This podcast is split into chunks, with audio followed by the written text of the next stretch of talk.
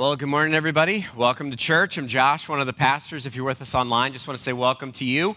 Uh, and if you're here, uh, thanks for braving the uh, snow and the elements and uh, making it here. Although I know I'm not quite a native New Englander yet, um, so it, everyone was like, "Josh, this isn't anything. This isn't a big deal." So, but way to go, way to be here. Um, you get half a gold star in heaven, I guess. I don't know if being in New England, but it's great to be here. It's so it's so weird uh, being new to New England. Um, you know, being in you know shorts and a t-shirt at the park playing pickleball yesterday with my sons, and then snow today. So um, we, we hoped for variety when we moved and chose a new place to live, and we got it. So, um, so we're excited about that. But a, as we get started, I want to ask you uh, to pull out your Connect card that you got on the way in. If you're with us online, um, you can click on the digital Connect card on our online campus. As well, you can go to communitycovenant.church slash next step, and that's really just our hub of where we're putting all our information for things. And so if you're um, new with us, if you're a guest, we'd love to know that you're with us. If you're a regular part of Community Covenant, we'd love for you to fill out the, the Connect card and just let us know that you're with us. You'll notice there's a place for some prayer requests as well as some next steps that I'll get to um, in a moment. But while you're filling that out, a couple things to let you know about. If you go to our next step page, you'll see the places to sign up for Parents Night Off. So if you have kids, we are doing a parents' night off, so you can go have a date night, um, so that you can go take a nap or whatever it is that you would like to do. Um, but you can get some information there for that, as well as our IF gathering that's coming up for. Uh, it's an event for women coming up the first weekend of March. But while you're filling that out, I want to give you a quick financial update. Uh, once a month, I just try to share where we are financially. You can see on the screen uh, just our update of what has been given so far to date, as well as our budget. Um, you can see that we've had $110,000 given uh, since the beginning of the year, and you can see what our budget is as well. And so you'll notice that we're ahead right now, which is a huge, huge thing for us as a church to be ahead. That's a great thing. Um, I, and one of the things I want to let you know about is we are this year um, you've noticed that we've been doing some upgrades here in the auditorium. Um, we are doing some kind of uh, upgrades around our property that we have put off for several years. Um, and so you'll see some new things. One of the things that you're going to see in a couple of weeks is we are getting new speakers um, installed um, in this room, which is going to be an incredible thing because our speakers are about 30 years old. And, um, and so it's going to be just so much better sound wise. Uh, you'll notice uh, we've installed our drum cage, which has been a huge thing to just help with sound. And so you'll see some things that are happening. So I want to encourage you um, if you are a part of our church, if you give faithfully, I want to say thank you, number one, but to continue to do so. Um, and if you're new to CCC and trying to figure out, is this your church home, as you get plugged in and say, this is where I want to dive in and be a part of, I want to challenge you to just be a part of what God is doing as we uh, worship together in giving. And, and one of the things that, that we are excited about, you'll know um, back in October, I shared that we are started the process to hire a pastor to oversee community kids and community students. Um, we're calling him our next gen pastor. And um, we have narrowed it down to a final candidate and so which is a huge celebration. And so march 4th through the 10th he and his family will be here. And uh, we're just excited about that. So i'll share some more details um, about who he is in the coming weeks and what that weekend's going to look like. But they'll be here for a sunday and a wednesday. And uh, that's going to be an exciting thing. So continue praying uh, continue pray, pray that, uh, that, it, that it's not like this when they come Pray, pray that it was yesterday when they come. So pray for that. Pray for that kind of weather. You know, because when I came, it was yesterday. That's what the weather was like when I interviewed. It was yesterday. And so, um, but yeah, so be praying for that. And just be praying as uh, they have four kids um, and, and, just the, the transition that that will mean uh, for them in the, in the coming months if they are. Um, if they move up here. And so I'm going to pray, and then we're going to dive in and get started on our new series today. So, Father, I thank you just for all the things that you're doing in our church around our church. I thank you for uh, just the just the beautiful weather of being able to to feel the cool air and to to see the snow. And I just thank you for how you are are moving in the lives of people, drawing them not only to you, but also um, in this process of hiring a new pastor, how you have worked in people's lives and people's hearts to draw them to our church. And so, God, I pray that as we just embark on this new season, um, as we get ready for what's ahead, and as we open up your word today, I pray that you would speak to us, that our hearts would be ready, our hearts would be open um, to what you have as we dive into your word and look at relationships. In your name, amen. Well, so we're kicking off a new series today called The Better Half. And, it, you know, it's Valentine's Day weekend. Um, it, it's February. People start to think about relationships. uh, a lot of times. And if you have a relationship and you uh, haven't gotten anything for Valentine's Day, um, Amazon is still there for you. Um, so make sure you, you know, don't just give them a gift card from the grocery store. Um, you know, for Valentine's Day. But, but the thing is, is that we spend a lot of time thinking about all of our relationships. We spend a lot of time thinking about our marriage if you're married. You spend a lot of time thinking uh, about aging parents. You spend a lot of time thinking about your student and, and the stress and the worry that goes along with that. If you're a student, you spend a lot of time thinking about friendships.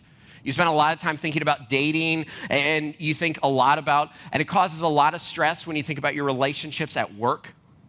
Those relationships cause a lot of stress. And we spend a lot of time thinking about relationships, especially when they're not working well. When relationships aren't working well, we spend a lot of time worrying about them. And here's kind of a common refrain that'll happen. When someone starts to vent about a relationship in their life that's not working well, they'll say things like, if only they would do blank. Right? If only my spouse would just put down their phone, be more affectionate. Parents will say this a lot if only my teenager would, would just pick up their clothes, put down their phone. If only my boss would just say thanks or give me a raise. If only my parents would, would just leave me alone or stay out of my hair. See, and the truth be told, in our relationships, they would get better if the other person did those things. Like the thing that you wish your spouse would do, your marriage would improve if they did those things. It, the thing that you wish your friends or your teenager would do, your relationship would get better if they did those things. But have you noticed you can't actually make them do any of those things? Have you noticed, like, no matter how much you nag, no matter how much you uh, slam cupboard doors in the kitchen, you can't get people to come help you in the kitchen. Have you ever noticed that?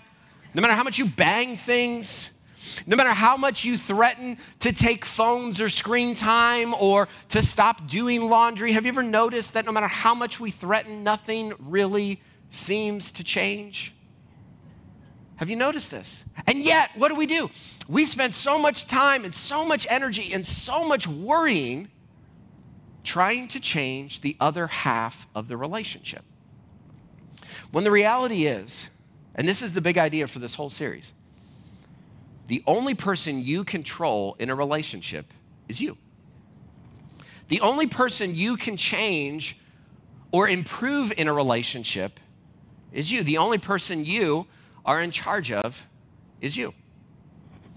And yet, we spend a lot of time on the other half. We spend a lot of time on the other half. We'll listen to podcasts, we'll read books and highlight it for them and leave it out for them. And I, I knew, I knew a, wife one time that would read books, highlight it, and dog ear it for her husband in hopes that he would read it. But the reality is, is that you can't change the other person in the relationship. And so for the next five weeks, we're going to look at how to be the better half. What does it take for you to be the better half in all of your relationships? What does it take for you to be the better half of the employee boss relationship? What does it take for you to be the better half in your marriage, in your parenting, at, at, school with your friends? What does it take for you to be the better half? And so, a couple of things we're going to look at to kind of give you a roadmap of where we're going. We're going to look at how to move forward when you're hurt. One of the things that keeps us stuck in so many relationships is we get stuck in bitterness and resentment and anger because of past hurts. So, how do you move forward from that? How do you protect yourself and your most important relationships? How do you protect yourself, protect your heart? How do you protect your body and your mind in relationships? Next week, we're going to look at how every relationship has a tone, has a narrative, has a story. And how, how do you set the right tone in your relationship? And then uh, one of the weeks, I'm going to have my wife Katie teach with me on how to love the other half. How do you love yourself? And kind of walk through that. But today, I want to talk about your past. I want to talk about your story.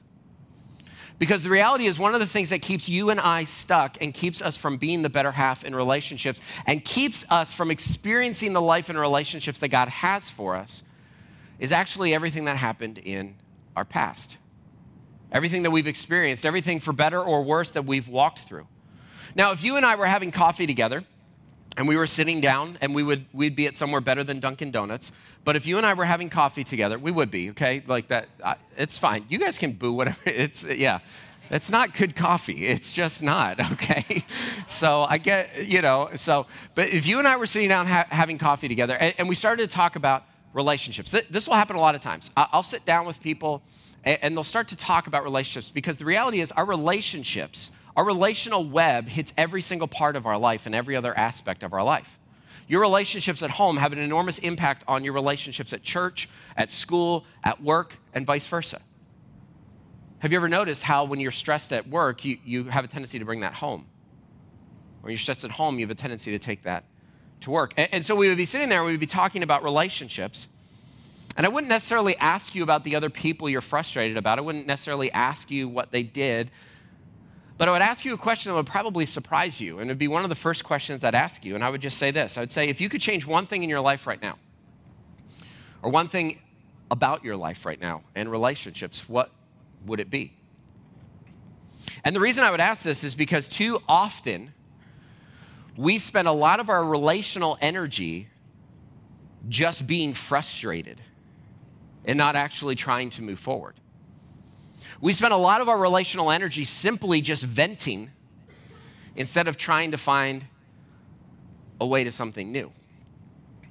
See, there's a good chance that if you and I were sitting there, and even today as you think about this question, there's a good chance that there's something in your relational world that you would like to change. There's something that if it would be different, your life would be better. It may be something that's presently happening, it may be something that happened in your past. Maybe for you, the, the scar that you carried is that you grew up in a, in a broken home and you found yourself being stuck between two parents who argued all the time and you were the go between for them. Maybe for you, it's an addiction that you just keep going back to and you can't seem to find a way forward. It might be a behavior, it might be a feeling, it might be something you wish that, that just wasn't true about you, wasn't true about your story. Or maybe as you've aged and gotten older, you've started to look around at your life and you thought that your career would feel different or would be different than what it is. You thought that it would be further along than what it is right now. Or maybe if you're married, you thought your marriage would just be different than how it's played out. See, and the reality is, Brene Brown, who is the leading researcher on shame, said this. She said that it is impossible to make it to midlife without shame or trauma of some kind. It's impossible to make it to midlife without shame or trauma of some kind. See, and what happens is all of those things from our story, all those things from elementary school, all of those things, uh, you know, from high school and college, everything we've done and everything done to us, we carry with us into our relational world. And have you noticed that even if you change jobs or relationships or schools or move across the country, all of those things came with you. Even when you changed bosses, did you notice that the relationship ended up becoming largely the same? Or maybe if you have a history of, uh, of changing friends a lot and notice that your friends just keep kind of doing the same thing or they keep leaving your life for the same reason. And you might be surprised that when it comes to shame, when it comes to figuring out how to deal with guilt and regret, the Bible actually has a lot to say about it. It's actually kind of surprising. The Bible has a ton to say about our regrets, it has a ton to say about guilt and shame. And the first place that we encounter it is actually a surprising place in Genesis 2. See, in Genesis 1, God creates all that we see. He creates our first parents, Adam and Eve. And in Genesis 2, the writer of Genesis says, And Adam and his wife were both naked and they felt no shame. See, what's amazing to me about this verse is that it says they felt no shame. It doesn't say they felt no pride. It doesn't say they felt no sadness or no anger. I, I mean, of all the words that the writer of Genesis could have chosen in this moment, he says they felt no shame. That in their most vulnerable state, the writer of Genesis wants us to know they felt no shame. I mean, think about that. This is the way Genesis 2 is describing God's good plan for our lives, for our relationships, to feel no shame. I mean, can you imagine that? No shame. I mean, we feel ashamed uh, fully clothed. We feel ashamed. To feel no shame. And what's interesting then is you move into Genesis 3, as sin enters the world, what do Adam and Eve do? They hide. They, they sew fig leaves and, and, and they cover themselves. And then God, in His grace, comes in Genesis 3. And He doesn't come scolding them, He comes looking. We're told in Genesis 3 that He comes and says, Adam, where, where are you? He comes looking. He pursues Adam and Eve, even though He knows what they did. And, and, as shame enters into the world, as sin enters into the world, they cover. And, and, and many times, here's one of the things that we have to unpack today the thing that is holding you back in your relationship with God, with yourself, and with other people are all of the places that you keep hidden. Okay? Let me say that again. The thing that is keeping you from experiencing all the life and joy that God has for you in your relationship with Him, in your relationship with yourself, and in your relationship with other people are all of the places you keep hidden. That is your shame all of the parts of the story, and, we all have them in our family of origin. We all have stories, we all have people that we don't talk about. We all have situations that we don't mention. We all have things that we don't go back to. We all have things that we try to avoid. But what Genesis 2 shows us, this is so important for where we're headed today, that we were created to live free from shame, guilt, and regret. We were created to live free from shame, guilt, and regret. God's intention for us is to be without shame, guilt, and regret. I want you to imagine for a moment. Imagine your life without shame, guilt, and regret. Can you even imagine? I mean, can you even imagine not carrying those things?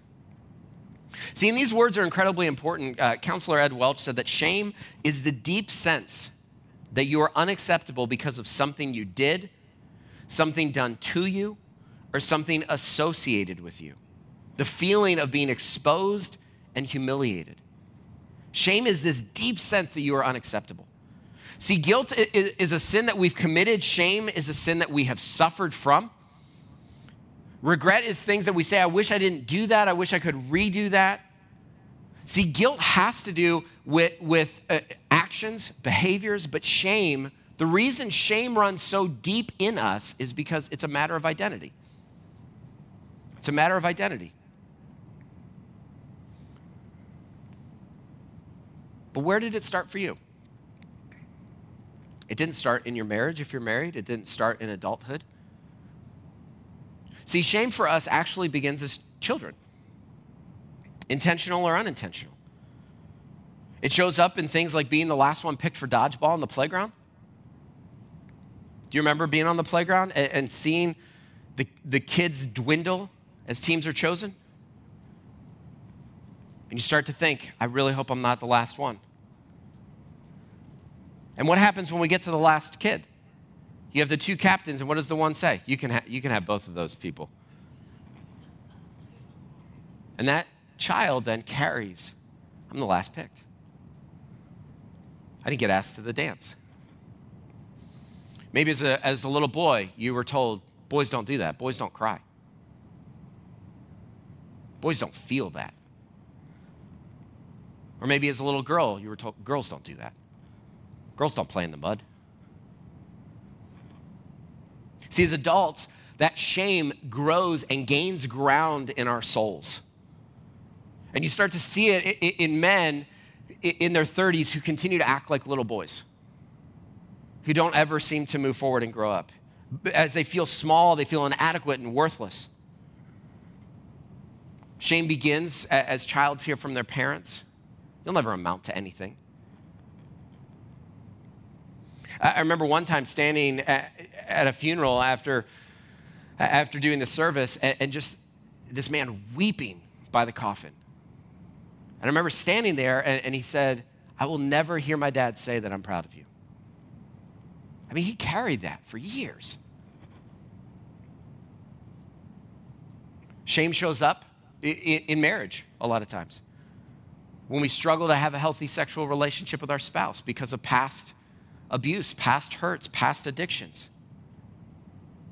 The shame around whether or not we're worth loving.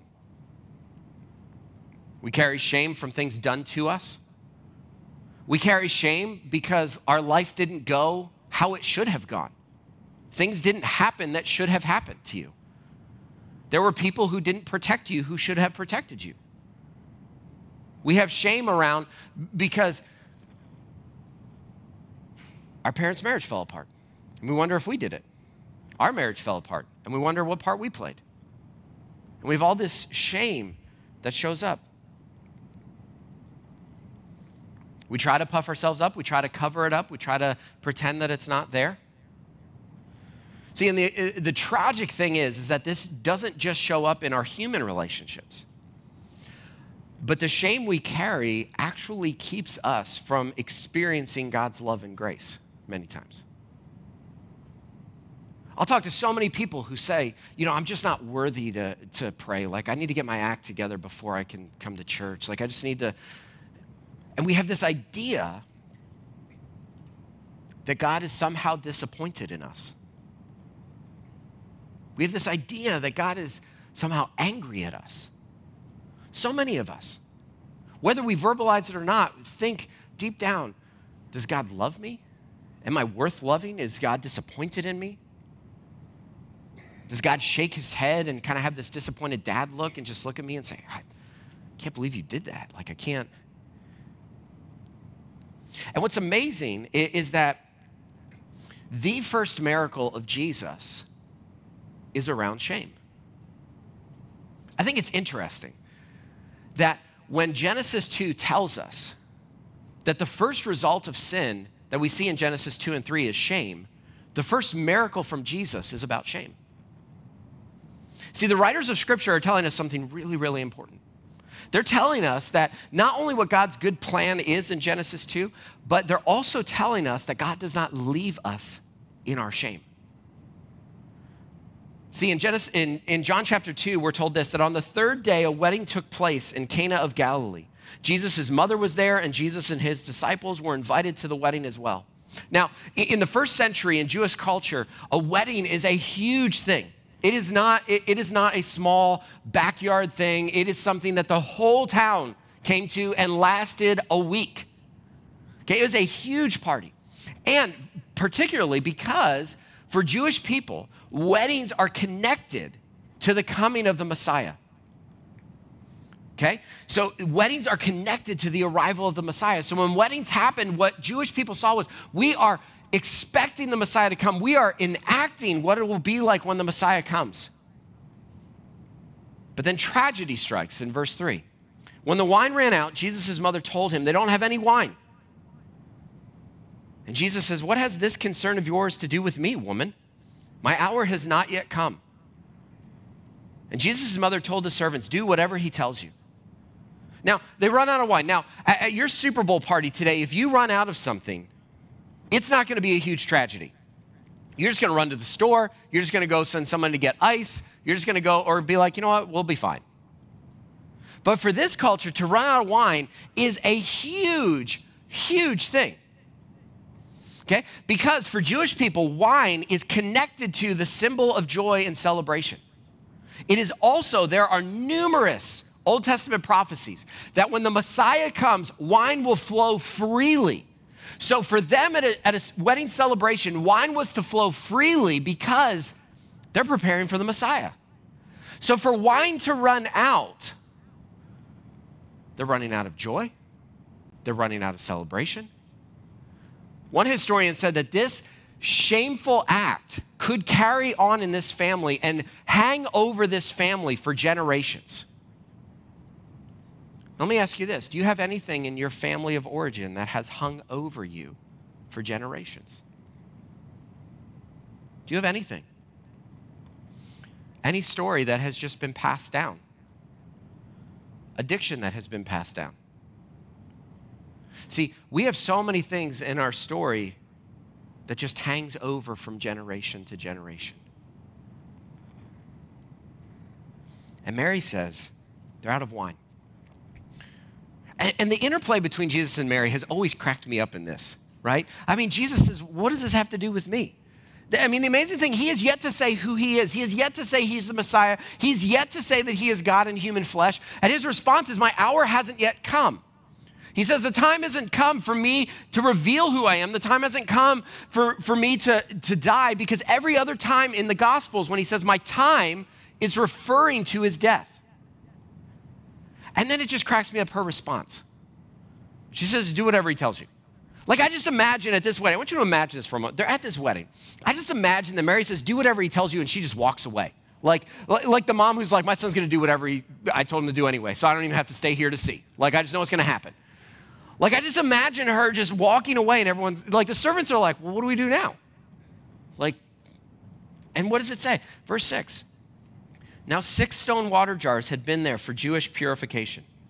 Each contained 20 or 30 gallons. Fill the jars with water, Jesus told them. So they filled them to the brim. And then he said to them, Now draw some out and take it to the head waiter. And they did. And when the head waiter tasted the water after it had become wine, he did not know where it came from, though the servants who had drawn the water knew. He called the groom and told him, Everyone sets out the fine wine first. Then, after the people are drunk, the inferior. But you have kept the fine wine until now. Jesus did this, and the first of his signs in Cana of Galilee, he revealed his glory, and his disciples believed in him. See, the amazing thing is Jesus' first miracle seems like a miracle to fix a party oversight. Like it's, it's not raising somebody from the dead, it's not feeding 5,000 people, it's not walking on water. In fact, this led one history professor who was not a follower of Jesus to actually change his stance on the Bible and become a follower of Jesus. He said this He said, If you invented the Bible or made it up, you would not use the first sign of Jesus' great career, a miraculous solution to a mere social oversight. So if you were making the Bible up, this is not at all what you would put in there.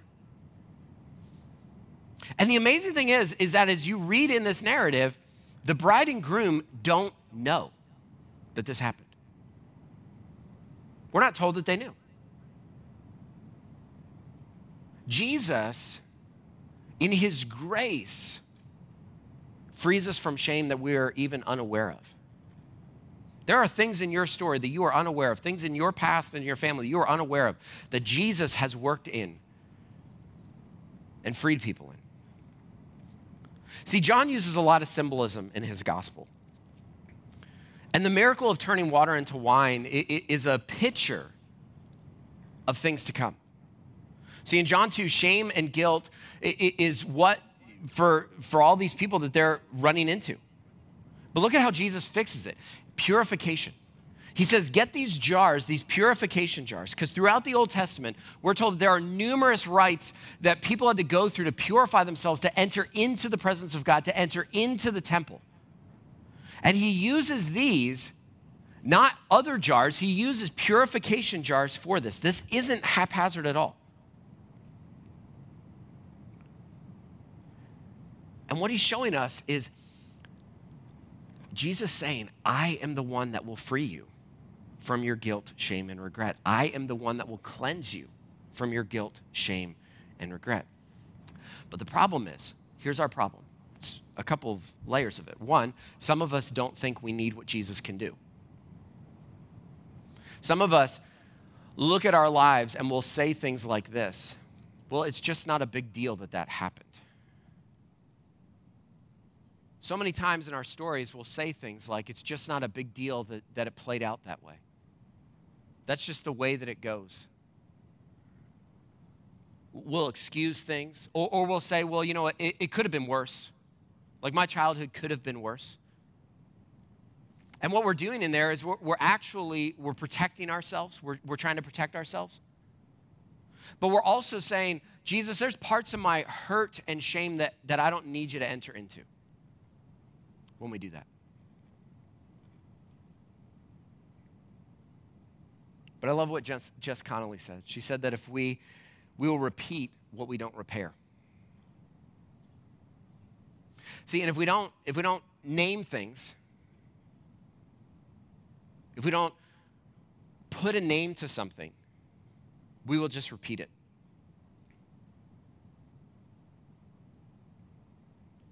Notice they named their shame. We ran out of wine.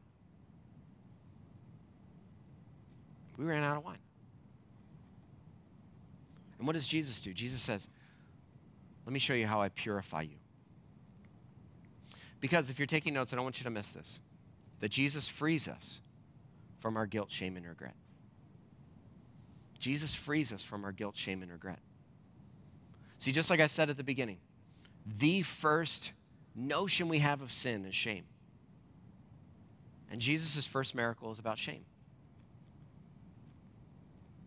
Jesus came, Jesus lived and died and rose from the dead so that you could be free from your guilt, shame, and regret.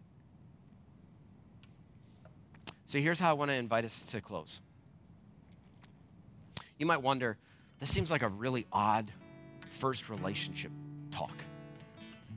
But the thing is, is that the things in our past, they keep us from being the better half in relationships. And they keep us from, from so much of the life and joy that God has for us.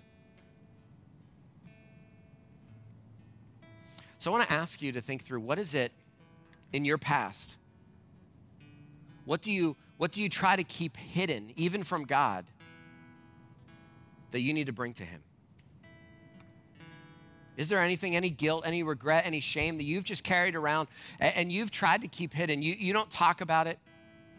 You don't bring it up. Maybe, maybe even your closest friend or spouse has no idea that it happened to you.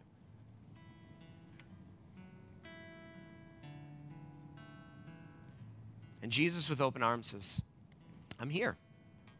I'm not disappointed in you.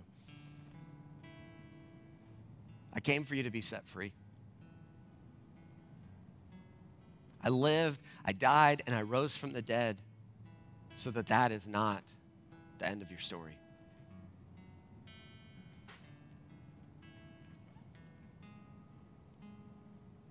So, as the band is going to lead us in a song, and I want to encourage you, it's a song that we know well. We've sung it numerous times. And it's about how Jesus delivers us. And I want to encourage you to just take a moment while they start and to just bring those things, to name those things. To name those places of shame, to name those places of guilt, those places of regret. And as we sing when you're ready, it's just a reminder that Jesus delivers us. through his life, death, and resurrection, Jesus delivers us from that shame. Let's pray together. Father, I thank you that in your grace you do not leave us in our shame. You are not repulsed by our shame, you do not run from it. You enter into it.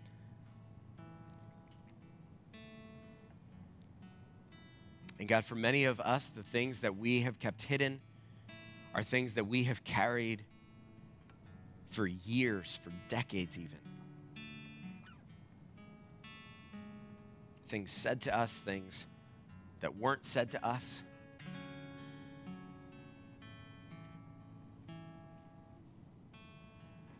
So, God, we want to bring them to you. We want to stop carrying things that we were not meant to carry.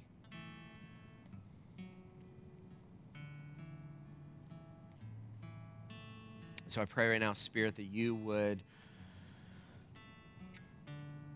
help us to fall into you and to give you those places, to give you those parts of our story that we have held close. In your name.